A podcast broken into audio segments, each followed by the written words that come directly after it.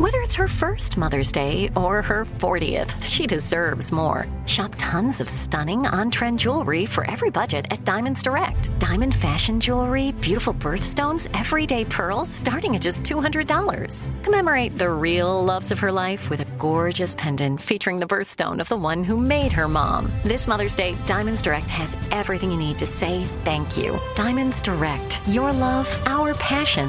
Online at diamondsdirect.com.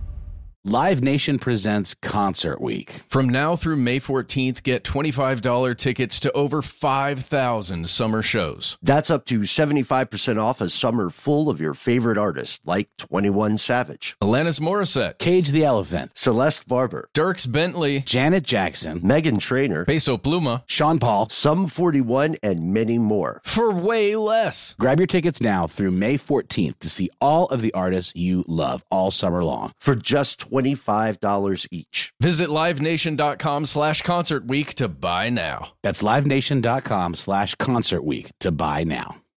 Hey, this is Christina Quinn. I'm the host of Try This, the Washington Post's new series of audio courses. The idea behind Try This is to become better functioning humans without having to comb the internet for countless hours. In our first course, we learned how to sleep better. Now, we're going to learn how to make our friendships stronger. I'll offer expert tips that are doable, and I'll keep it short. So let's do this. Class is in session. Find Try This from the Washington Post wherever you listen. When you think about the future, what kind of technology do you envision? Whatever the future holds, artificial intelligence will undoubtedly be at the heart of it all. Join Graham Class as he hosts season two of Technically Speaking, an Intel podcast, and hear from the minds transforming healthcare, retail, entertainment, personal computing, and more with the help of AI. Tune in every other Tuesday and explore the latest technology that's changing our world today and creating a more accessible tomorrow. Listen to Technically Speaking, an Intel podcast on the iHeartRadio app, Apple Podcasts, or wherever you get your podcasts. From UFOs to psychic powers and government conspiracies, history is riddled with unexplained events. You can turn back now or learn the stuff they don't want you to know.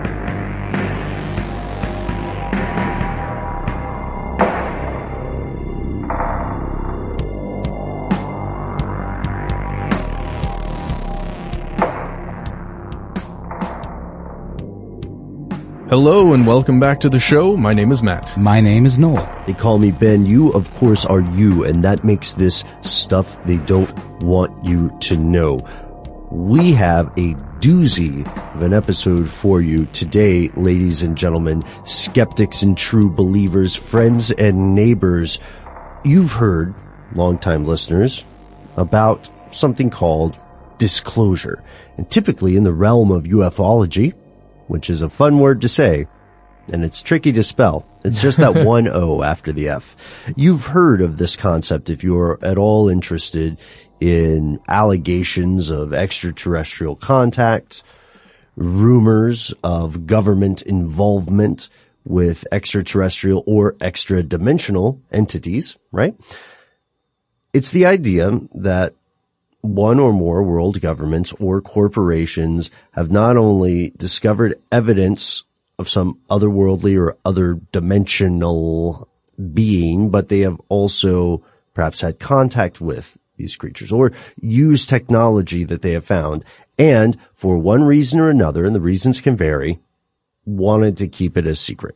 Yeah, we've been fascinated by the disclosure movement and the UFO issue in general for years and years and years. You may take your mind back to May of 2001 when at the National Press Club in Washington DC, a group of 20 government witnesses, these are military, ex-military usually, who got together and they described a decades long conspiracy to cover up visitation of extraterrestrials to Earth. And they discussed how the U.S. government was spending 40 to 80 billion dollars a year through black budget projects to fund this thing. But why, Matt? Why would they do that? Why would they try to cover up the aliens? Cause you know, it's just sort of good to have secrets for funsies. Sure. Uh, but, you know, according to these people, they were saying that the government was sitting on alien technology that they had reverse engineered from A, the Roswell crash in 1947 onward. And that they also could provide unlimited energy to all of Earth's inhabitants, uh, like right now if they wanted to, and they could have since the 50s, but they were just keeping it to themselves. And we know how the military and the government love to sit on technology and keep it away from us mortals as long as possible. That is a documented fact. Uh, unfortunately, it is true that there is uh, there is technology hidden from the public, or at least technological capacities that have not been publicly explored or commercialized. The old joke that you might hear uh, a lot of your military official friends say when they're a couple cups in to their Saturday night is, you know, the old the old trope that the the military is about five years ahead minimum Yeah. technologically uh, to what we see in the commercial sphere. 2001. Why are we talking about it? Well, that date, May 9th, 2001, when that press conference occurred, that could be seen and probably is seen by most people as the very beginning of the global disclosure movement. And it was headed by a gentleman named Stephen Greer. Dr. Stephen Greer. That's correct. Yes, Dr. Stephen M. Greer, uh, the most prominent and most well-known proponent of this disclosure concept, the founder of the project, as Matt mentioned. We've received so many emails, tweets, messages, scrawled in blood in darkened bathroom mirrors, etc. You know, however you choose to contact us about this concept of, of disclosure. And it touches on many things. It touches on the exploration of space. It touches on the classification of secrets and it touches on the, the alleged future of energy. So we went to the primary source. And in today's episode, we interview Dr. Stephen Greer. Uh, he also has a follow-up. And in this interview, we stick to the rules of engagement for stuff they don't want you to know. And what that means in this case is that we never have on this show, we never will on this show tell you what to believe. What we attempt instead is to present to you the most current and the most prescient evolution of the disclosure concept. Uh, Dr. Stephen Greer is the leader in this field and he is on the bleeding edge of this pursuit. So prepare yourselves. Keep an open mind. There's going to be so much stuff. You're going to be on your computer for several hours after this. And we were lucky enough to get an early look at Dr. Greer's film that's coming out this month called Unacknowledged, where he gets some pretty intense interview subjects in the form of former retired high level government officials who have a lot of very interesting things to say about the UFO phenomenon and our current government and our country's involvement with it. Um, and you know, this is there's a lot to unpack here. Um, and like Ben was saying, what we always try to do is present the facts, present you know what people are saying in the communities surrounding various conspiracy theories and such. And here we do nothing less than that. We let Dr. Greer speak for himself and for his movement and his beliefs, and we try not to interject. But there are some things in this interview that we don't necessarily agree with wholeheartedly, but we did not want to deprive this uh, very interesting man the opportunity to present his views uninhibited. And with that, what say you gentlemen, shall we?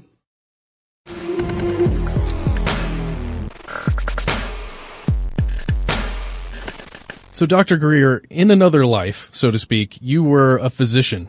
You were the director of a medical facility. Right. What made you decide to give up the life of a doctor and pursue this UFO issue full time? Yeah, well, I'm actually still a physician and licensed and all of that. However, you know, I left my practice as the chairman of emergency medicine in North Carolina because I realized that nobody was really addressing the central problem around the secrecy of UFOs and particularly the technologies that go with them. And in about 1993, when I briefed the sitting director of the CIA for Bill Clinton, it became quite clear to me that there was another larger problem, and that is that the programs related to UFOs were being run illegally and unconstitutionally because the CIA director and the president were being denied access to them. Now, this was something that was so shocking to me that I still was working as a medical doctor and I was sort of shuttling back and forth from North Carolina up to Washington, D.C. And at first I thought perhaps that was an anomaly of the CIA director, that particular one, or this particular president.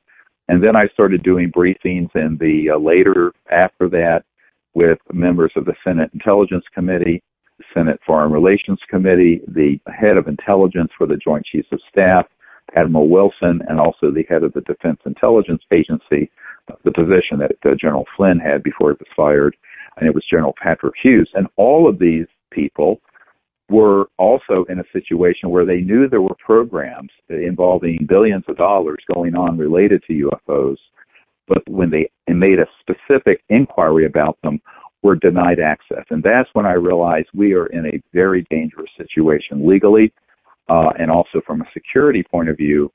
And that the reason these lies and cover ups are happening is because there's a, if you want to call it, the deep national security state does not want the public to know that we already have technologies that would get us completely off of fossil fuels. So I realized that this was really all about macroeconomic power and money. And that is when I left my medical career. I realized that this was such a huge issue. It wasn't just any longer, you know, gosh, are there ETs out there and isn't this interesting? And let's go look at a UFO.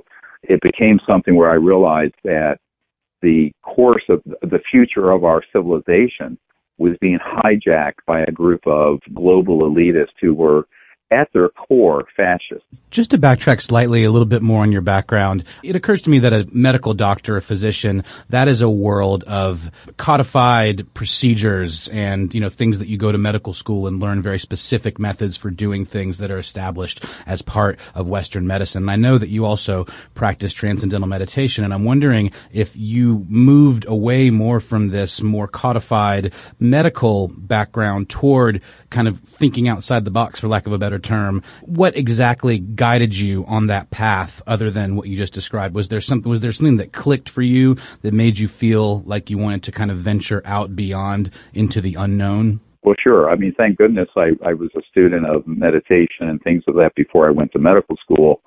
Um, uh, you know, because that's all hard sciences, not just codified procedures. I mean, you've got to know quantitative analysis and physics and molecular biology and all the stuff and organic chemistry.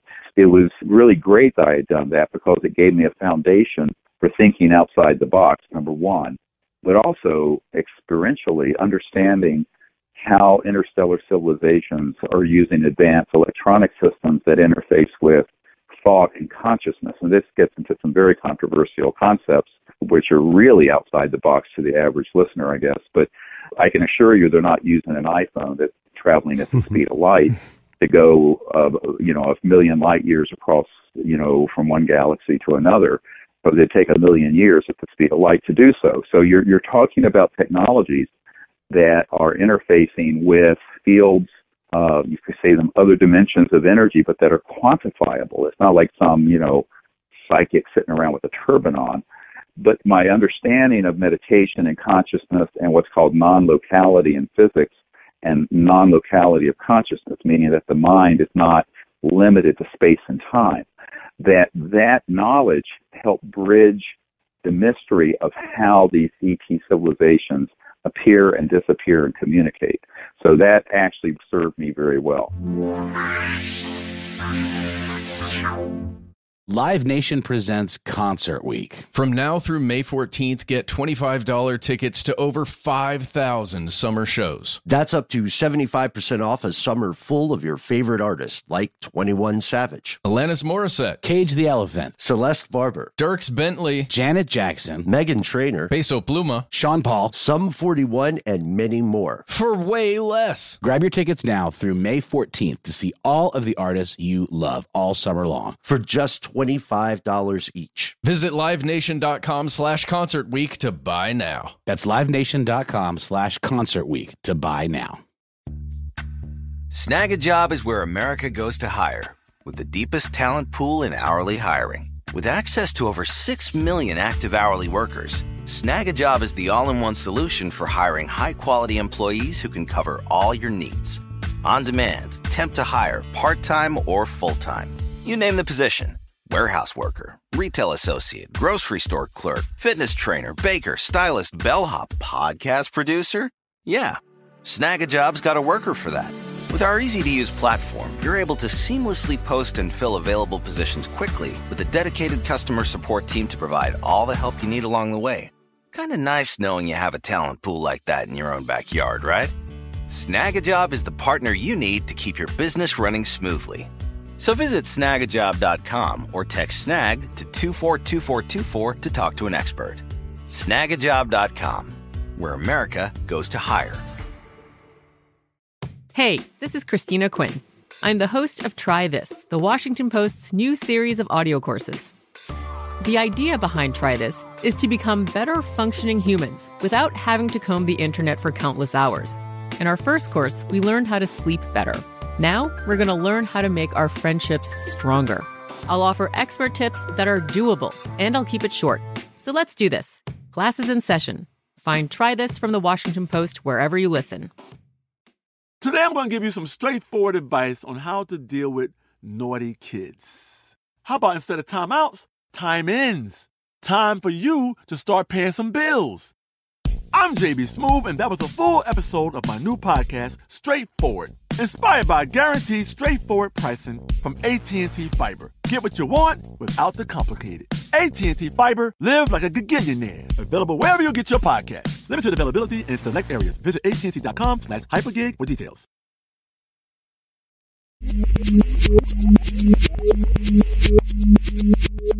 You know, that's a, a fantastic connection that you've made, Dr. Greer, which I think is going to be astonishing to our audience. The idea of this interrelationship between cognition, consciousness, and more highly evolved forms of technology. You know, it reminds me of that Arthur C. Clarke quote about, uh, after a certain threshold of technology, everything like might seem like magic to some people, which, you know, sometimes I think people become comfortable with the stuff that they feel is established, even though, as you have pointed out numerous times, it's really strange that smartphones exist and that some areas of technology are so much more sophisticated and advanced than others. And, and it does make people question the concept of secrecy. And in full disclosure, we've studied the Disclosure Project fairly extensively in the past of this show, and it's something that our audience is very much interested in. And since you're the founder of the Disclosure Project, we were wondering if you could tell our audience a little bit about what the Disclosure Project is and how it came to be, especially regarding the technology we've mentioned earlier. Yes, and th- you know this is one of the central themes of the documentary that's just come out. By the way, we're now number one on uh, iTunes for documentaries as of right now. Um, and Unacknowledged is also a book that has more information in it that's available at Amazon and everywhere else. Those, the, the book and the movie Unacknowledged are really about my journey discovering what the unacknowledged special access projects, which is the proper name for these very classified projects, are. And the reason the disclosure project happened was an accident of history in the sense that my real intention was to simply focus on a an interplanetary diplomatic team that would make peaceful contact with these civilizations using what's been called and which I coined the CE5 initiative, Close Encounters of the Fifth Kind, where we go out and make this sort of contact. But early on in 1992, when we were doing some experiments with this in Florida, we had four extraterrestrial craft show up. It got filmed with very poor quality high cameras back then. It was on the front page of the Pensacola paper, and there were two Air Force colonels and pilots in in the uh, training group of about 50 people. This got kicked up and picked up by the uh, head of Army intelligence and people at various other three-letter agencies and they approached me within 30 days in 1992. And some of them were very hostile to what we were doing and threatening. Others, however, were very supportive and said that yes, it's high time that this subject be uh, declassified and the public know the truth, uh, and we want to help you. So it that's kind of how the contact expeditions I was leading led to the early stages of what in 1993 became known as, if you go to the Clinton Presidential Library, Project Starlight. And that was a code name for a briefing process that we put together um, uh, we put together the best available evidence of the best cases and images and everything from around the world and government documents to provide to the president and to members of Congress and to the UN Secretary General Boutros Ghali at the time and other people, and to try to create a consensus to end the secrecy. But by 1997, it was quite clear to me that no one in Congress and no one in the White House was going to take that task on and in fact, one of Bill Clinton's friends who used to stay with him at the White House came to my home and said, uh, you know, Dr. Greer, they, they very much agree with what you're recommending uh, in the brief you put together uh, that this subject be declassified. But we're concerned that if the president does this, he will end up like Jack Kennedy. And I start laughing. I think this is completely nonsense. And then he says, no, we're not joking. And I said, well, what the hell do you want me to do? I'm a doctor in an emergency department doing this just as sort of a, an interest. Mm-hmm. And they said, well, we think you should do it. And I turned to him and I said, yeah, what you're saying is I'm expendable and the president isn't. And he looked me straight in the eye and he said, yes, you're expendable and the president isn't. So I, I always joke that I'm the throwaway person. I can throw away my career. I can throw away my life. I can give, you know, blood and treasure. That doesn't matter because these hideous politicians and money whores that run Wall Street and Washington, they're not going to stick their necks out.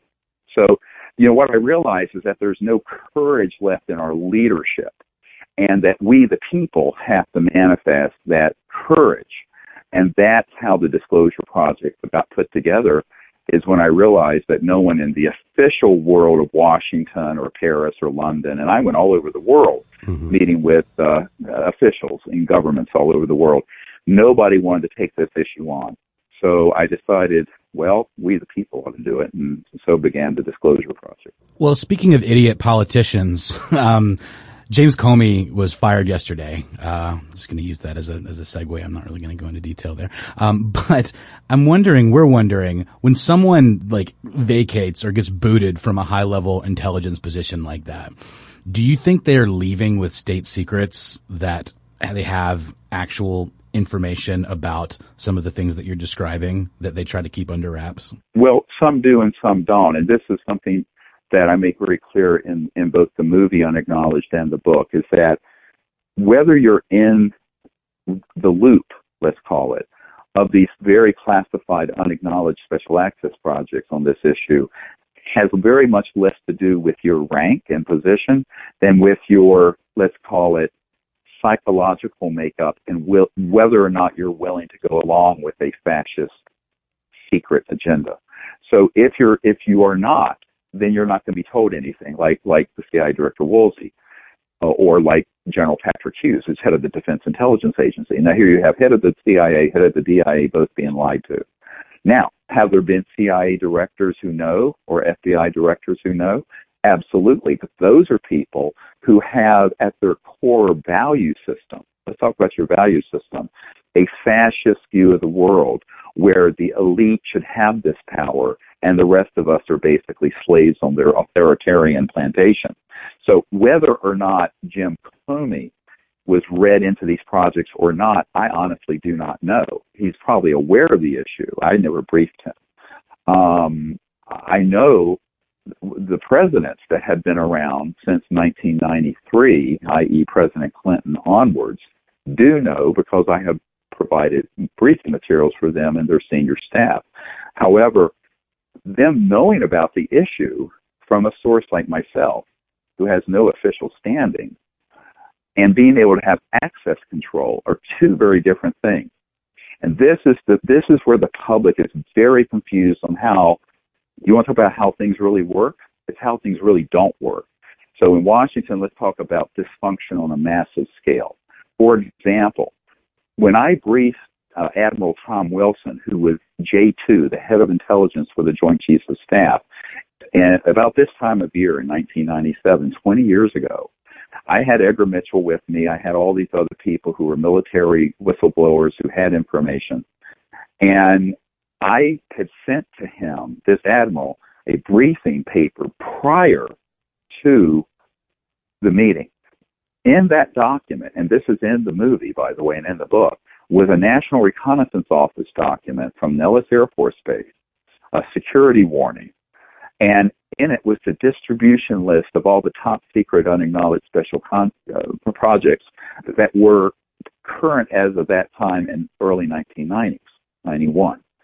And I got this document. It's authentic. It's not been declassified. And it's in the book and it's in the movie. You can go see it.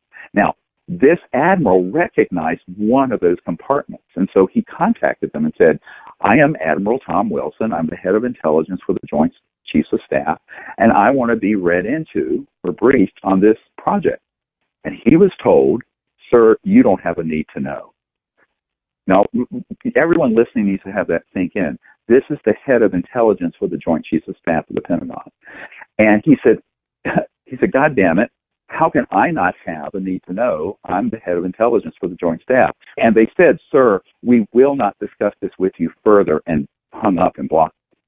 So by the time Edgar Mitchell and I got to this stand up briefing that I was doing at the Pentagon, this admiral was both furious and terrified because he realized that there really was a sort of subterranean, literally and, and metaphorically, uh, covert programs that, that were running off out of his control and were willing to deny him access, notwithstanding his responsibilities and high position.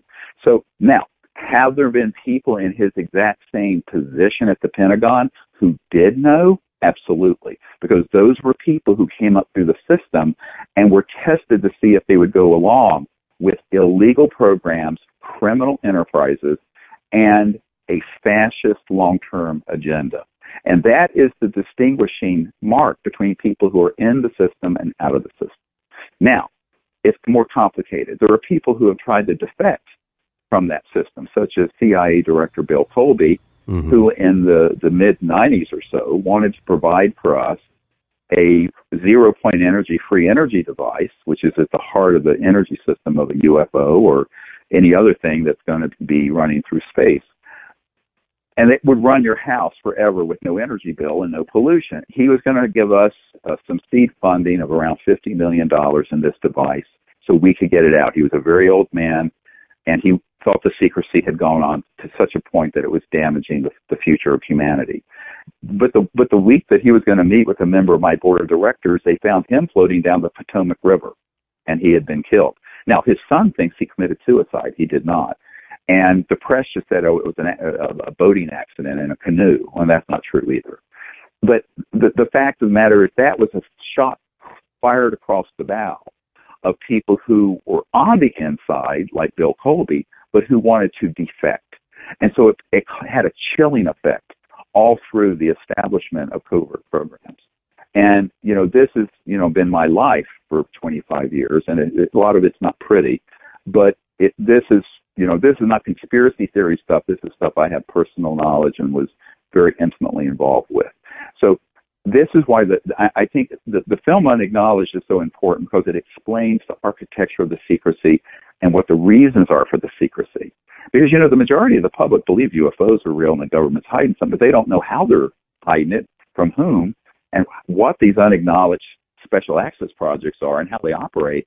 And more importantly, and this is the, the, the, the hundred trillion dollar question, why it's so secret. And, and that, that question of why is, is the biggest one of all. Yes, yes, sir. We absolutely agree with that question of, of, you know, the, the impetus, the motivation. It's, it's become increasingly apparent to even the casual, uh, the casual researcher, uh, that the deep state does exist and that you know, in multiple instances, of course, most people are probably uh, most familiar with stories about the CIA operating illegally um, abroad in in the interest sometimes of corporations, in the interest sometimes of ideologies. But it brings us to another related question uh, that we'd love to hear your take on. Uh, do you believe that the current information age, you know, now that uh, now that the cost of communication is lower than it ever has been, uh, do you believe that that has had an effect on the practice of state secrecy? And if so, uh, what and to what degree? Well, let's talk about conventional state secrecy.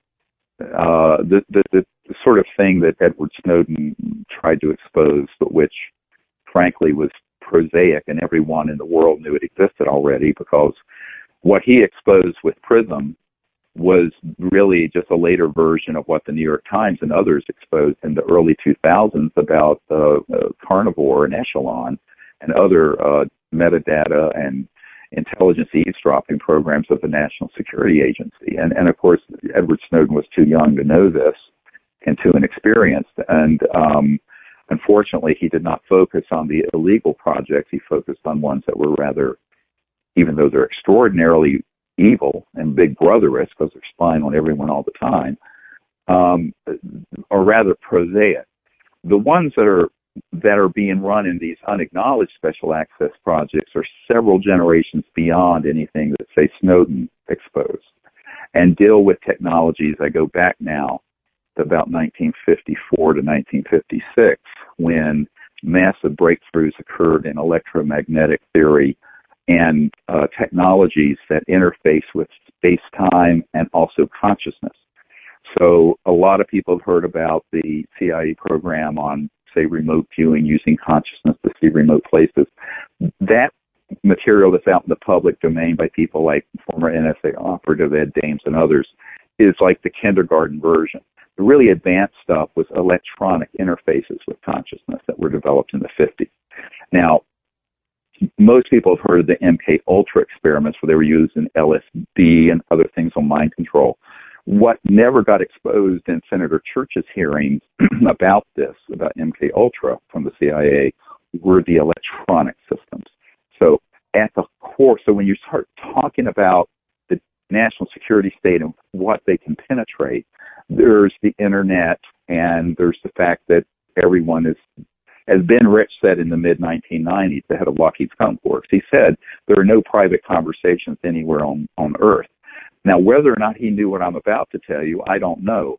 But one of my military advisors was at the White Oaks Naval Facility, which is now closed, uh, up in Maryland, in 1974, and he was uh, read into and saw a electronic system that could target any point in space or time and extract from what's called the white noise of space time anything that was ever said or done in that volume of space or time, non locally, not with a wiretap. Now, that was in the, the 70s. There are people I met with who had worked on uh, technologies beyond that, but are of a similar nature in 1956. So I, I think that the problem is is that you're not going to see these stories on the New York Times and, and Washington Post because, as one of our witnesses in the book Unacknowledged and, and the film Unacknowledged states, there are bags of cash being carried to senior people in the in the in mainstream media, uh, who are usually the people who report on national security issues, who are really on the payroll of the CIA or of, of the Pentagon or what have you. So, you know, the fourth estate, the media has been so corrupted that it's very hard to get this story out. It, so, but however, the good news is that the internet and things like iTunes and uh, YouTube and what have you have enabled us to get the information out to millions of people and hundreds of millions of people, more so than perhaps now watch CNN.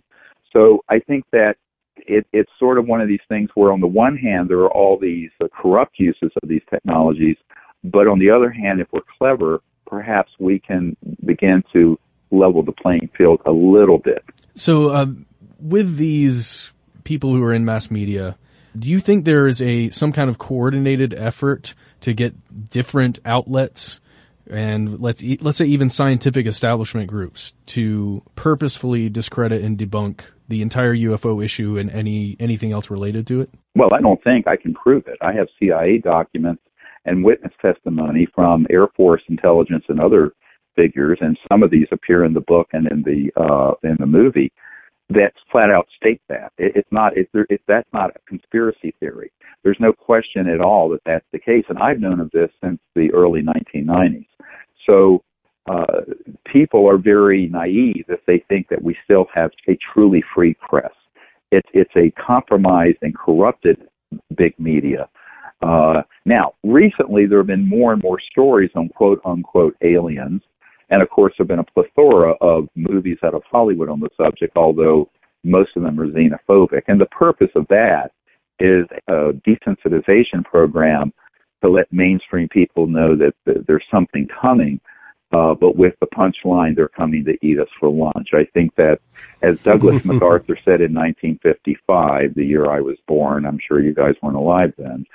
Uh, he said, you know, basically World War III will be interplanetary. So, you know, since the 50s, there has been a plan to manage the subject in such a way that when it does come out, it will be hijacked by the buffoonery of the UFO subculture and Hollywood, and also by the xenophobes, the, the, the people who are you know all afraid of all things alien, because they want to basically unite the world around a military junta, sort of a fascist military state that engages in a conflict with one or more extraterrestrial civilizations. That's been the agenda since the 50s and 60s. And there's no question at all that that's the case. I mean, uh, uh, Wernher von Braun on his deathbed confirmed it. This Air Force Office of Special Investigations uh, officer, uh, Doty, who, who did counterintelligence and disinformation programs on UFOs for the Air Force for a decade, has confirmed the existence of this false flag. Uh, and I have dozens of people who are in the national security programs who have confirmed it to me. And that this is this is one of my big concerns with the uh, the UFO subculture and you know what some people call full disclosure. I said, well, full disclosure is great. Let's not make it faux, F-A-U-X disclosure, mm. because there's so much disinformation on this. Because we have to begin to ask the, ask the question: Who benefits from conflict that's interplanetary? Well, it's the same characters who have benefited from the military and industrial intelligence financial complex since World War II, who are really just modern day fascists. So we, we have to wonder whose hands are we playing into when we uh, sort of begin to be parroting that narrative a la the movie Independence Day. And I think that there is a very clear counterintelligence program out there that has co-opted most of this subject on the internet and movies, and we have to be very skeptical. Música Live Nation presents Concert Week. From now through May 14th, get $25 tickets to over 5,000 summer shows. That's up to 75% off a summer full of your favorite artists like 21 Savage, Alanis Morissette, Cage the Elephant, Celeste Barber, Dierks Bentley, Janet Jackson, Meghan Trainor, Peso Pluma, Sean Paul, Sum 41, and many more. For way less. Grab your tickets now through May 14th to see all of the artists you love all summer long. For just $25 each. Visit livenation.com slash concert week to buy now. That's livenation.com slash concert week to buy now. Snagajob is where America goes to hire, with the deepest talent pool in hourly hiring. With access to over 6 million active hourly workers, Snagajob is the all in one solution for hiring high quality employees who can cover all your needs. On demand, temp to hire, part time or full time. You name the position warehouse worker, retail associate, grocery store clerk, fitness trainer, baker, stylist, bellhop, podcast producer? Yeah, Snagajob's got a worker for that. With our easy to use platform, you're able to seamlessly post and fill available positions quickly with a dedicated customer support team to provide all the help you need along the way. Kind of nice knowing you have a talent pool like that in your own backyard, right? Snagajob is the partner you need to keep your business running smoothly. So visit snagajob.com or text snag to 242424 to talk to an expert. Snagajob.com, where America goes to hire. The 2024 presidential campaign features two candidates who are very well known to Americans. And yet, There's complexity at every turn. Criminal trials for one of those candidates. Young voters who are angry. The Campaign Moment podcast from the Washington Post gives you what matters. I'm Aaron Blake, and I'm covering my 10th election cycle. My colleagues and I have insights that you won't find anywhere else. So follow the campaign moment right now, wherever you're listening. Today, I'm going to give you some straightforward advice on how to deal with naughty kids. How about instead of timeouts, time ins? Time for you to start paying some bills. I'm JB Smoove, and that was a full episode of my new podcast, Straightforward, inspired by guaranteed straightforward pricing from AT&T Fiber. Get what you want without the complicated. AT&T Fiber, live like a gigillionaire. Available wherever you get your podcast. Limited availability in select areas. Visit AT&T.com slash hypergig for details.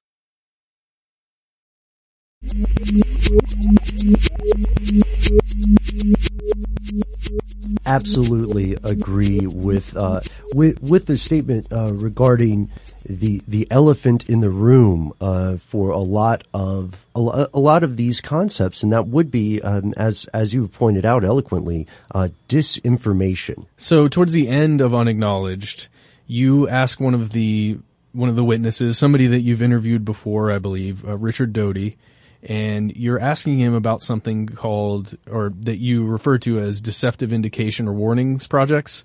And right. we just wanted to see if you could describe for our audience what a what false INW is. Like, why what is it, and why does it matter? Well, at the Pentagon and in the intelligence community, the IC, uh, a deceptive indication and warning or false INW uh, indication warning is what pop culture would call a false flag. Uh, for example, the Gulf of Tonkin incident, where we exaggerated or perhaps staged the attack on our vessels, ships in the Gulf of Tonkin, so that the Congress and the public would be so outraged that President Johnson was stampeded into vastly expanding the Vietnam War to the great enrichment of the war profiteers and the warmongers. Um, that's been done over and over and over again through our history and also throughout the history of the human race, where demagogues and others stagecraft, it's called stagecraft, stage something that then pulls people in emotionally, that then focuses them on the path of war and conflict and division. And I think this is clearly what's going on and and this I began to speak about in the early 1990s, much to the chagrin of most of the other people in in the UFO subculture, um, because it's become sort of a big uh, cottage industry involving millions of dollars, frankly, for people who are you know spouting all manner of stuff, and it's very interesting that not only does Officer Doty, but others that are in in our network and team who are military officials have confirmed that they have staged, for example, alien abductions and fake alien events to scare people so that people would think that it's ET, but it isn't. It's completely 100% a, a counterintelligence operation. Now, people say, God, how long have you known about this? I said, well, since 1993 or 4, when I was first briefed on this by some men who were inside some of these special operation teams that were staging these events. Now, this begins to pull this you have to pull it's like the wizard of oz if you've ever seen the wizard of oz mm-hmm. where there's this old crudmudgeon behind the curtain pulling all the levers scaring the hell out of dorothy and everyone else and you pull the curtain back and here's this old crudmudgeon doing all this stuff that becomes lore and becomes accepted as fact but isn't and it's really but to what end well you know, what everyone who has studied history and of war, in order for a populace to support a war, you've got to have an enemy. And the way you create an enemy is to demonize the, whoever it is, whether it's Jews in Germany or whoever it is. And you have to then create enough fear in the minds of the populace that they will pay blood and treasure to go to war. So this is uh, this is right out of the playbook of the uh, of history, and it's been done over and over and over and over again. So these false flag operations and counterintelligence programs are, to anyone who understands the system, you know, are very obvious, but to the average person, they're not obvious. For example, you know, even Colin Powell, who is former chairman of the Joint Chiefs of Staff and was Secretary of State for George W. Bush and, and Dick Cheney, goes to the UN with files of stuff saying, oh, we have these weapons of mass destruction in Iraq. Bang. A few months later or weeks later, we're, we're in Iraq in a trillion dollar war with hundreds of thousands of people killed, counting Iraqis. They're humans too. And it was all nonsense. So this is, it's not as if this is ancient history or isn't a matter of historical fact. It is a matter of historical fact that's happened over and over and over. But the big one, the big one that's still pending that I think is getting fast tracked in the last uh, 18 months or so, which is why we made the movie unacknowledged in the book. We're sort of the Paul, cosmic Paul Revere here warning people of this, is that it'll be this false flag involving an alien threat, precisely what Wernher von Braun warned about, and which Douglas MacArthur called for in 1955 when he, he stated that uh, World War III uh, will be interplanetary. So those sorts of people who are sociopaths and basically fascists really do want to see the world being able to unite it. You know, remember Ronald Reagan's speech to the United Nations when he said, wouldn't our job of creating world unity and peace be easier if we had a common alien threat to unite against? Oh, yes. You see? Okay, so this is very much like the movie Independence Day. And uh, I tell people that this is how easily the populace is manipulated. We were manipulated into Vietnam. We were manipulated into Iraq. And they're going to try to manipulate us into something much worse.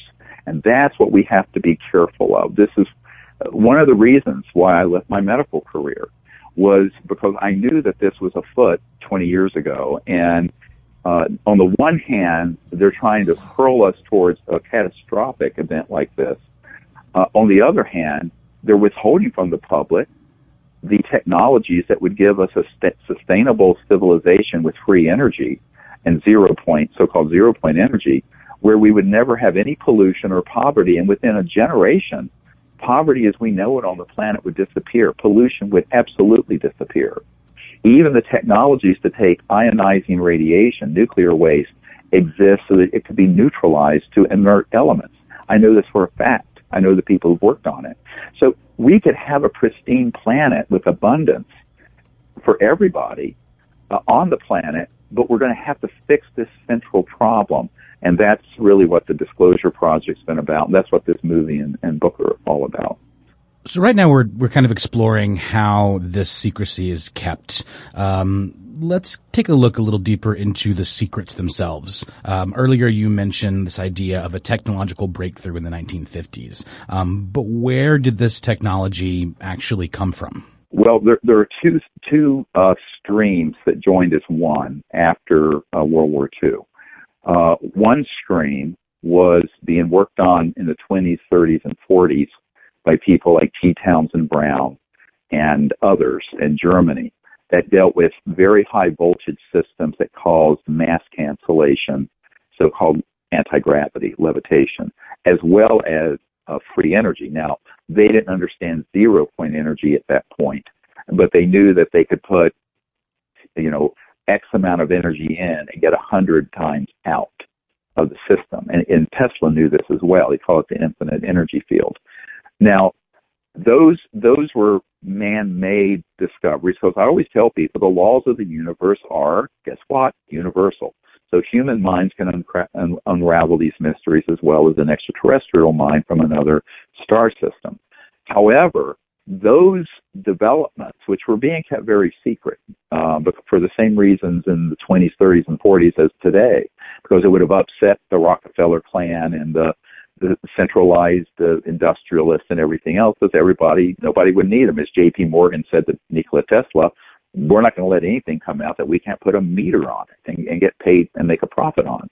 So that that stream joined with a very big river of research uh, in the post 1945 era, and particularly after 1947 to 1955 when we use some very advanced electronics to shoot down, but not shoot with a gun, but with electromagnetic weapon systems that are so-called scalar or longitudinal. They, they move faster than the speed of light to down these craft that crashed at Roswell and at Kingman, Arizona, and multiple other places. Those crafts, some of which were fairly intact, were then studied.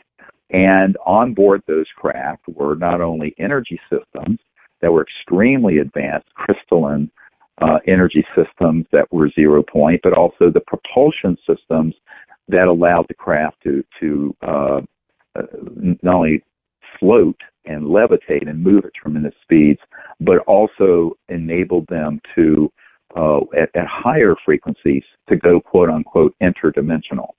Now, those technologies were began to be studied in highly classified operations in the 40s and 50s, and that what knowledge we had from the 20s, 30s, and 40s joined with this treasure trove of technologies which were acquired from extraterrestrial vehicles.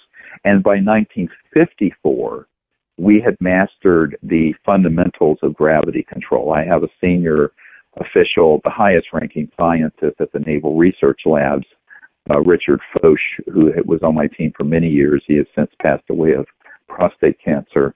But he um, had been in the vault uh, and seeing the documentation that in October of 1954 we mastered gravity control. So what I tell people, you look at the world out there and whether it's your power lines or your cars or your trains or your jets or your airplanes or your ships or whatever it is, all of it is from the early 20th century or late 1800s. I mean, 1888 for Mercedes for the internal combustion engine. Uh, even jets are from the 30s, rockets are from the 40s. So, you know, SpaceX, it's all junk. All of it's junk. Junk, more junk, junk. Everything that has developed since then is in these or in these unacknowledged special access projects. And it's a shame because, you know, as Ben Rich said, it seems like it will take an act of God to bring them out to benefit humanity uh, Ben Rich being the head of the famous Lockheed Skunk Works, the secret operations at Lockheed Martin. But I think this is why, you know, this sort of is that, well, it takes an act of God. Well, no, it's us, it's humans working together to do this. Um, you, people are very naive if they think these large corporations and government entities are going to do it for us. We have to do it. And one of our objectives, and has been for a number of years, but we've lacked the financial resources to do it, is to start an independent open source research lab where these technologies, particularly the free energy ones first and maybe later the anti-gravity, um, could be developed independent of any large corporation, but would be live streamed on the internet and open source. But you need millions of dollars to open a high energy uh, physics lab. And uh, we don't have that. We're hoping. Now, if everyone listening to your podcast would go get the book and get the movie, maybe we'd get on the way to having it but or somebody who wanted to contribute those funds or some you know you get 20 people to contribute the funds. So far no one stepped up to the plate to fund the basic science research that needs to happen. And um, i think people have to understand that just like disclosure is in the hands of we the people bringing these technologies forward are in the hands of we the people. But, but even though we, by right, the, the taxpayers have spent trillions of dollars working on these projects since the 40s and 50s, we have had no dividend uh, paid to us. It's all been kept in the in this kept in this kleptocracy of, of, of elite programs and unacknowledged uh, special access projects, super secret projects. But we can change that if we want to. I mean, it's not like we need to be sitting around on our hands waiting for the government to do this for us. I, I, I think people need to understand we, the people, uh, or where the action is, and we have more power than we realize if we would unite around an effort and do it. So, Dr. Greer, can you tell us a little bit more about the Orion project itself and how close you guys have come to finding some viable way to harness the zero pointer free energy? Well, the Orion project is sort of a, a, a sub project of our yes, of SiriusDisclosure.com. If you go to our website, S-I-R-I-U-S disclosure.com. And it's uh, a research effort to identify technologies that meet our criteria. So far, we have not seen any technology that exists that meet our criteria that the person is willing to have taken forward. There, now, let me qualify that there there are technologies out there, but people want to keep it secret because they think it's best to keep it secret, or they've been threatened, or they've had the technology already tied up by it being bought out from under them. For example, I'll give you one great example. The Orion project was very close to acquiring all the Stan Meyer equipment. Stan Meyer invented this car that ran on water, and it was legit.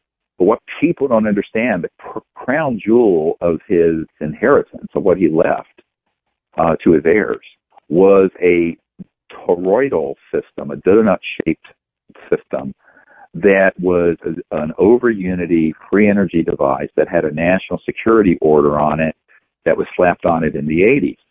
And he and his brother worked on this and it was legitimate. Now, our group only had a few hundred thousand dollars, so we couldn't acquire that collection. An engineering group in Michigan did, and I said that if those people keep this secret and don't go public with it, if they get it operational, they're all dead men walking. And sure enough, a couple of years later, they got it operational, and their chief funder, uh, a man who is in the British Isles, who's very wealthy, called me up in a panic and said, they're running for their lives. I said, well, of course they are, because they've done everything strategically backwards. They're trying to be like Gollum and Lord with the Rings, my precious, my precious ring. Well, guess what? You know, you think you're going to have an invention and make yourself rich. You're going to be dead before you ever get rich. So I told this, this, uh, I won't repeat his name on the air, but I said, I will write a strategic memo to you of what they need to do yesterday. And if they do it, they can survive. And if they don't, they're history. Well, it turns out they didn't want to do it because they were wanting to monetize it and get rich quick. And I just confirmed about this last year, this time in March uh, of, of 2016, that that entire team has been assassinated and, and terminated.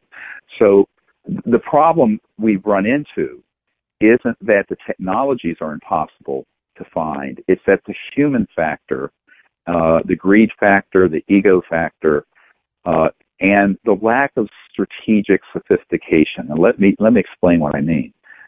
You're not dealing with a new iPhone or an app or a software program like you can just crank out a new unicorn billionaire in Silicon Valley every week. You're dealing with a technology that makes a run at the foundation of our entire economic petrodollar, oil based, fossil fuel based, centralized electric grid system. It involves in the aggregate hundreds of trillions of dollars in, in economic impact. You're not going to be able to do that secretively. So people who try to keep the intellectual property secret, the patent secret, people who try to do this in the dark of night and think they're going to be so clever, they're going to outfox the intelligence community or these corporate goons. They are delusional. So what I have said to people is phase one of this is to get one of these devices. We either have to have one handed off to us or we have to have the funds to do a lab where we can create it ourselves, and we would be able to. Or, and, and, we then disclose it to the public, open source, no intellectual property, no secrets, and a billion people know it and can build it on their own, and it works. Every engineer at MIT can do it. The second phase, you might be able to monetize it. You might be able to take that basic operating system, let's call it, and create something that'll run your computer, create something that'll run your house and your heat pump. And then, you know, that's phase two. But everyone is trying to skip phase one, which is, ironically, open source disclosure. And if you, if you skip phase one, you're never going to get to, to phase two. And, and this is because of the unique strategic risks that attend something that is as disruptive. You know, everyone thinks what's going on in Silicon Valley right now is disruptive. It's not disruptive. That's tinkering around the edges of Alexander Graham Bell's communication devices, or Marconi in 1844 sending the first telegram at the at, at the speed of a radio wave. Big deal. This, what I'm talking about now, is truly disruptive. Now we need it. We should have been disrupted with these technologies in the 20s, 30s, 40s, 50s. Now we're really running out of time both geophysically and geopolitically. Um, we we can't really just pass this on for another 50 years to the next generation. So I tell people who are the scientists and technology people working on this. Uh, back when we first founded the Orion project, I didn't have anyone on my team who could turn to a research team who'd put their life's work into doing one of these things and say, hey, you know, here's compensation for your effort. Now let us take it open source. We, I do have people on my team who can do that now. If there's something that's legitimate and can be tested independently, reproduced independently, and which they will allow us to massively disclose. That last thing is the big one. Because if it's not massively disclosed, if it, if it's kept very under wraps and secret, it's going to be the tree that fell in the woods that nobody heard. And I think over the last 50 to 100 years, there have been literally thousands of these technologies that have come and gone and have been vacuumed up, hoovered up by uh, corporations and the intelligence community to try to keep them secret. I mean, mainstream scientific organizations like the American uh, Federation of American Scientists have stated there's at least 5,135 patents that have been confiscated through the patent office. And those are of systems that have gone to patent. I know of many inventors that never got the patent, but they were just quietly working on these technologies and they got a knock on the door or a national security order sent to them, like Stan Meyer did for his toroid system, this donut shaped free energy magnetic system, and have just disappeared even before they went to the patent process. So there are thousands more. So it's conservative to say there are probably tens of thousands of these that have come and gone. And the reason they have never reached the public is because the people who are the scientists and engineers and the, and the people funding them don't understand a strategy to get them out to the public. They don't understand the unique strategic threat and the, the, the, what's called the threat matrix that is out there. And this is something that I've spent 27 years studying. Uh, all I can do is advise people. So far, no one's taken our advice. They they all want to sort of be uh, the next Rockefeller of energy and and try to get rich quick off these things. And I tell people, well, you know what? Let's do this like GitHub or uh, Unix or some of these uh, operating systems that are open source.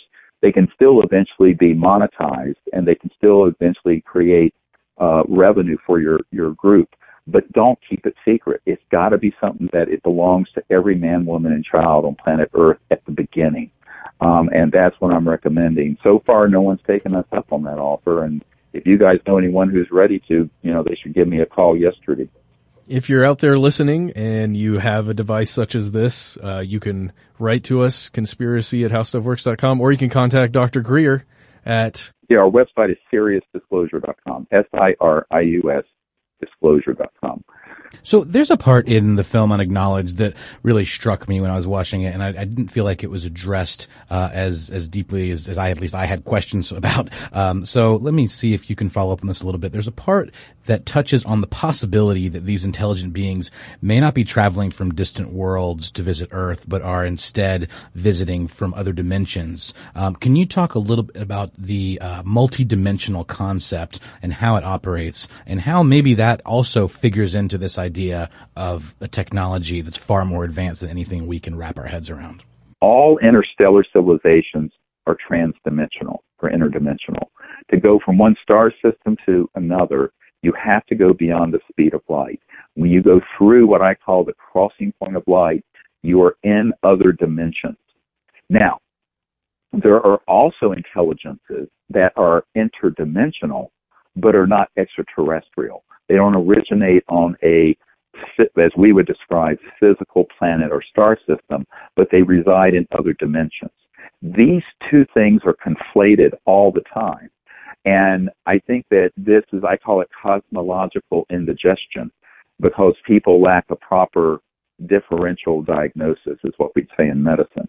Um, it's a little bit like if someone comes into my ER uh, and they have chest pain, and the only diagnosis I have is heart attack. And there are 115 other things it could be, dissecting thoracic aneurysm, blah, blah, blah. So what has happened in, in the people looking into this subject is that they have to understand there are extraterrestrial biological entities with extraterrestrial vehicles from other planets and star systems. If they've reached the ability to go beyond the speed of light, they are, by definition, also interdimensional. They're crossing to other dimensions. But people also have experiences with all kinds of weird things that are from other dimensions that are not, quote unquote, from a physical star system and planet. Does this make sense to you? I see what you're saying there. Yeah, absolutely. Uh, the concept it, it, of it's a, it's a it's a very important distinction. So what I what I think that people and I don't want to confuse the audience too much, but basically what I say is all interstellar civilizations are interdimensional, but not all interdimensional beings are extraterrestrial. Gotcha. I think what um, what Noel was getting at was there was a there was a part where they're discussing nuclear weapons and detonating and testing nuclear weapons on Earth, and uh, one one interviewee uh, mentions that perhaps we're causing more damage on a higher dimension if you're talking first, second, third, fourth, and higher. Well, and the way it came off to me was almost as though it were like another timeline where there was a more extreme version of something that we had done in this reality and the idea of like well yes and, and it's both it's it's that it's those sort of events and the electromagnetic pulse and then things that aren't normally measured by scientists in nuclear experiments energies that go they do then cross interdimensional. And that's what Gordon Creighton was the name of that witness who I personally interviewed at his home prior to his death. He had been a British intelligence and foreign service official um, who, who ironically uh, knew about this uh, in his official capacities and then began to publish an old UFO magazine called Flying Saucer Review, which Prince Philip and Prince Charles subscribed to until he stopped publishing. He told me this personally. So um, interesting. When Gordon said that, it, it, the statement is pregnant with with implications. But basically, what he was saying is that, you know, if you look at sort of the ancient alien concept, that there's evidence that there have been extraterrestrial civilizations observing or involved with the planet for thousands, perhaps millions of years. But the modern era really got launched when we started detonating atomic and thermonuclear weapons. Why? Well, one may be what he's bringing up, that it may be doing disruptions in dimensions that we're not even aware of yet. Number two, it indicates that we have reached the ability, as we would say in, in, in psychiatry and medicine, where we become a danger to ourselves and others. In other words, we're collectively insane and crazy because we have weapons, we have technologies we've developed that have then been weaponized that could terminate all life on Earth, but also could be an existential threat to other civilizations out there. So I think that when we began to play around with these uh, weapons of mass destruction in the 40s and 50s, uh, and went from atomic weapons to then hydrogen bombs, which are 100,000 times more uh, damaging. This began to be a very big concern to extraterrestrial civilizations that probably have been observing us for thousands of years and perhaps millions of years. And it, it, it's a milestone that a civilization reaches, such as ours, where we have to make a decision. Are we going to live together in peace? With each other, or do what Michio Kaku is called become a level one civilization. We're a level zero because we're still fighting and destroying the biosphere, but become a level one civilization that has global peace and is not destroying the environment for us to have a technological society? Or are we going to stay a level zero civilization where we become not only a threat to all life on Earth, but now that we're going into space, are perceived as a potential threat to other star systems and planetary systems. Well, sure. I it seems like these existential threats are such a big part of uh, quote unquote, you know, uh, development and progress as we see it on Earth and in our society. And we're dealing with a whole lot of technologies and things that we're maybe advancing faster than we should without fully considering the implications of what they mean. Things like, you know, nanotechnology and artificial intelligence and like you mentioned nuclear weapons. I mean, it, it, is there a sense on some level that we may be in danger of being looked at by these civilizations um, as a such an existential threat that we may be in danger of potentially being a target for annihilation because of all of these things that we are doing without fully grasping the um, potential for great harm, not only to our planet but others. Well, I can't speak to you know it depends on what we do in the future, but I can say if you look at the past 75 years or so, 70 years, um, since the 40s. We, we, we are viewed as a threat. But if they had that as their main operating uh, philosophy, let's call it, there would have been no question we would have been stood down in 1945. Um, but the re, you know, and I, I, I, there's an interesting little vignette. I was at Wright Patterson Air Force Base doing a briefing with the uh, colonel and Air Force intelligence people there in, in the section that hold a lot of the materials from Roswell and elsewhere. And um, the meeting was set up by the uh, head of intelligence for the Joint Staff, uh, who ordered the head of the Air Force to make it happen, and they were not happy about it. Um, but the man asked me, the colonel asked me, well, what if these civilizations are a threat to us? I said, I think it's the other way around. We are viewed as a threat to ourselves and to them potentially, and that we need to figure out how to live peacefully and go into space peacefully, uh, or it could be problematic. And the, the intelligence officer, the civilian, was writing furiously as, as I was speaking, answering the colonel's question. And uh, one of the things I said is that if that was really their intent, and they were by nature that hostile, it would have been point, set, match, and over uh, in uh, August of 1945 when we dropped that first atomic weapon. I think that, you know, I, I said the fact that we're still breathing the free air of Earth, doing all the stupid things that we are doing as a civilization, destroying the biosphere, endless wars, weapons of mass destruction, shows how amazingly restrained they are. Because you're dealing with civilizations that are hundreds of thousands to millions of years or more developed than we are. So it, being able to sort of deal with this problem, you know, what, what the human situation would be very simple. The fact that they haven't is direct evidence that they are not that way by nature. However, now this is the big however, if we were to reach the point that we would be going out into space more and more as a threat to them or to other peaceful planets that have reached level one or level two or level three levels of enlightened civilizations, that could change. So I, I think that this is why, this is another reason why disclosure is so important and calmer heads need to prevail. And we have to figure out how are we going to live on this planet together in peace and how are we going to go out into space peacefully. And that it's interesting, there's really one possible long-term future and that's one of what I call universal peace. Not only peace on earth, but peace in space. And anything short of that is annihilation. So I think that, you know, we have a choice to make. Do we want to choose annihilation or do we want to cho- choose going forward for thousands of years as a peaceful and enlightened civilization? I, I think that is the big choice that every man, woman, and child on earth in 2017 is facing.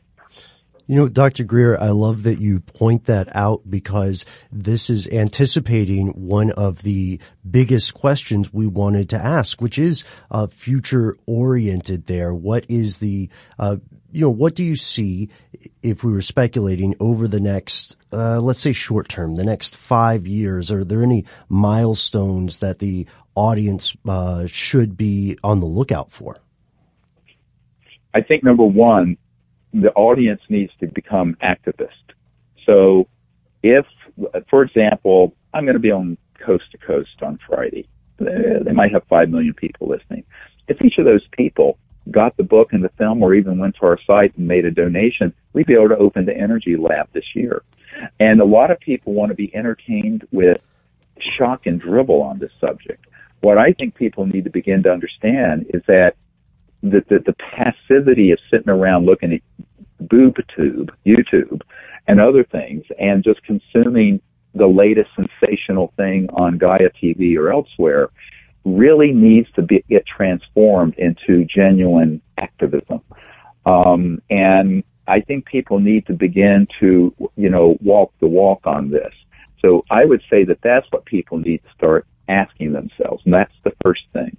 The second thing is things that you would be concerned about in the future eh, are things that I've observed in the last 18 months, and that is a ratcheting up of books, articles, and figures going out into the public domain, um, sort of presenting this sort of fierce threat alien threat that Wernher von Braun in 1974 warned about that would be a complete lie and a hoax. Um, and I think that that is quickening. That the pace of that is quickening.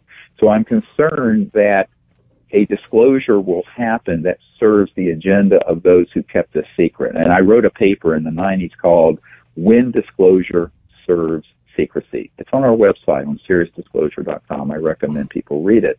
And it's an analysis of how disclosure could be hijacked and turned into um, a sort of a fear fest of everything alien that would, of course, benefit the same warmongering and war profiteering fascists that have been ruling the planet since World War II. So I think that the public needs to be very aware that that's being fast tracked. I made this film because the heads up I've gotten is that that is being fast tracked. And we need to do something to avert that disaster. Well said, Dr. Greer. We want to uh, we want to thank you so very much for taking the time to speak with us today, and for everyone out there listening. If you would like to learn more about the Disclosure Project, the future of government secrecy, and all of the other things that have been treated as rumors in the mainstream media, then do check out Unacknowledged, an expose of the world's greatest secret. It's available now on iTunes, Amazon, Vimeo, Google Play, and Vudu. It will be on demand on May 23rd.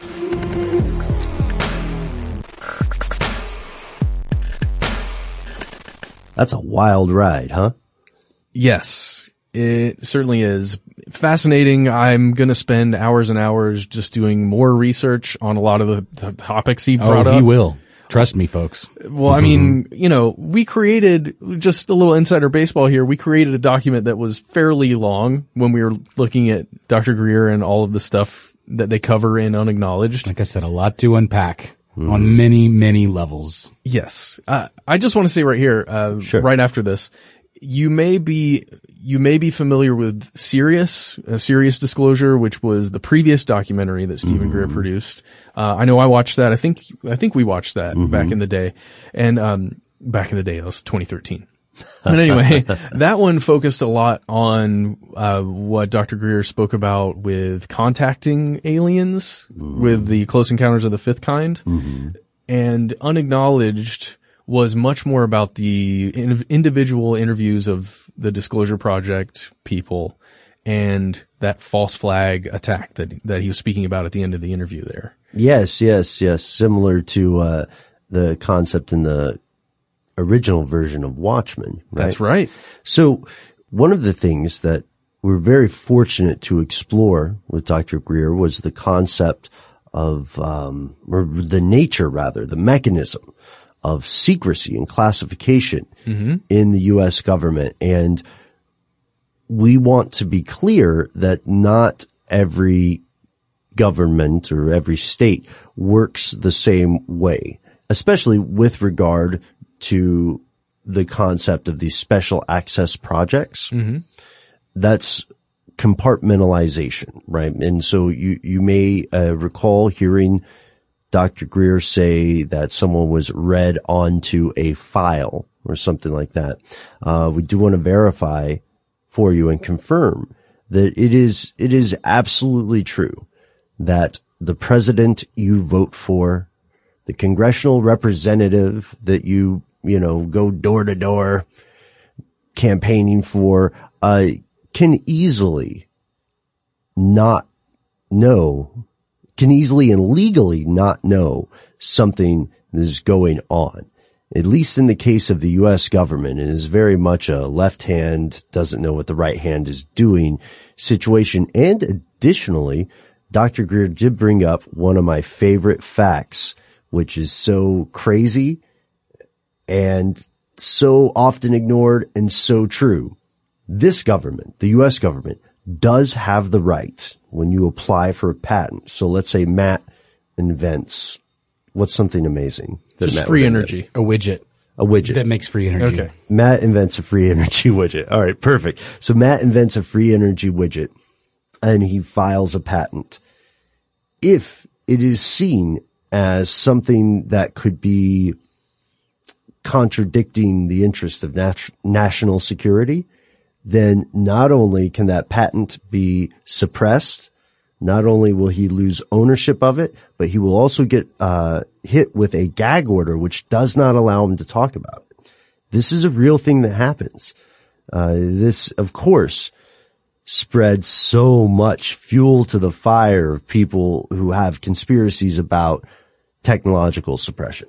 Well, it's one of those things too where like what constitutes a real and present threat to national security. That could be mm-hmm. up to some very high level individuals to determine possibly for nefarious purposes. Mm-hmm. And if- like just swiping that for their own use. Oh yeah, definitely. Mm-hmm. And, and if you're interested in that stuff, we have several episodes in the past about specifically those topics. Uh, St- I think Stan Meyer was brought up as a, yeah, Stan Meyer was definitely right, brought the up. inventor of the water powered car, allegedly. Yeah, but what Steven Greer focused on is that toroidal device that Mm-hmm. was like the the main thing, I guess. Um, check out our episodes if you want to learn more about that stuff.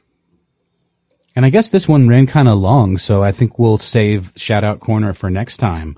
But uh, do you guys have any final thoughts? I will say that we've been getting some fantastic listener mail. Well, and we're going to cobble those together and do a legit hardcore shout out fest. You guys are hilarious. And not only are you hilarious, you are also prescient and you are the most important part of this show. So this is the end of today's episode. We hope you enjoyed it and we hope that you have some opinions or dare I say some evidence or some anecdotes regarding any of the topics that you heard in today's wide ranging interview. You can find Matt, Noel, and I on Twitter. You can find us on Facebook and you can find us on Instagram. You can also check out every episode we've ever done on our website, which is deep breath stuff they don't want you to know.com.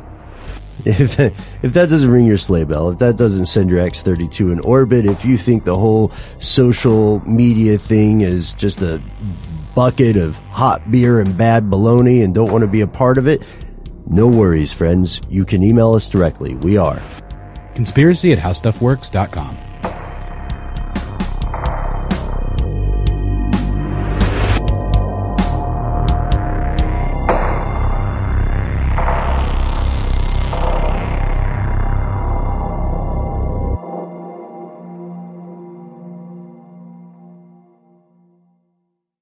Live Nation presents Concert Week. From now through May 14th, get $25 tickets to over 5,000 summer shows. That's up to 75% off a summer full of your favorite artists like 21 Savage, Alanis Morissette, Cage the Elephant, Celeste Barber, Dierks Bentley, Janet Jackson, Meghan Trainor, Peso Pluma, Sean Paul. Sum 41, and many more. for way less. Grab your tickets now through May 14th to see all of the artists you love all summer long. for just $25 each. Visit livenation.com slash concert week to buy now. That's livenation.com slash concert week to buy now. Attention, true crime enthusiast, searching for a way to unwind after diving deep into the mysteries that keep you up at night? Look no further. Introducing Lazarus Naturals, your trusted companion for CBD relief. With a commitment to transparency, Lazarus Naturals oversees every step from farm to doorstep, ensuring purity and quality you can trust. Visit LazarusNaturals.com today and discover how CBD can help you decompress and recharge for your next investigation. That's LazarusNaturals.com. Lazarus Naturals, your partner in unraveling the mysteries of true crime. Not available in Idaho, Iowa, or South Dakota. Dealing with pests can be a pain, but relax. Terminix can help. Because when pests show up, so does Terminix. With over 95 years of experience, they have what it takes to take on any pest problem fast. If your home or business has pests, don't stress it. Terminix it. Visit Terminix.com to book your appointment online today. That's T E R M I N I X dot com. Top Thrill 2 is like no other course. Two 420 foot vertical speedways, three launches. All right, let's talk strategy. Copy that, driver. Go for maximum acceleration off the start. Roger that. You've got a short straightaway to push from 0 to 74 on the first vertical speedway. And what about the rollback? Rollback will set you up for an explosive reverse climb 420 feet in the sky so you reach 0 G's in total weightlessness. 420 feet of straight up speed. Let's get it. Top Thrill 2, the world's tallest and fastest triple launch strata coaster. Get your tickets at cedarpoint.com.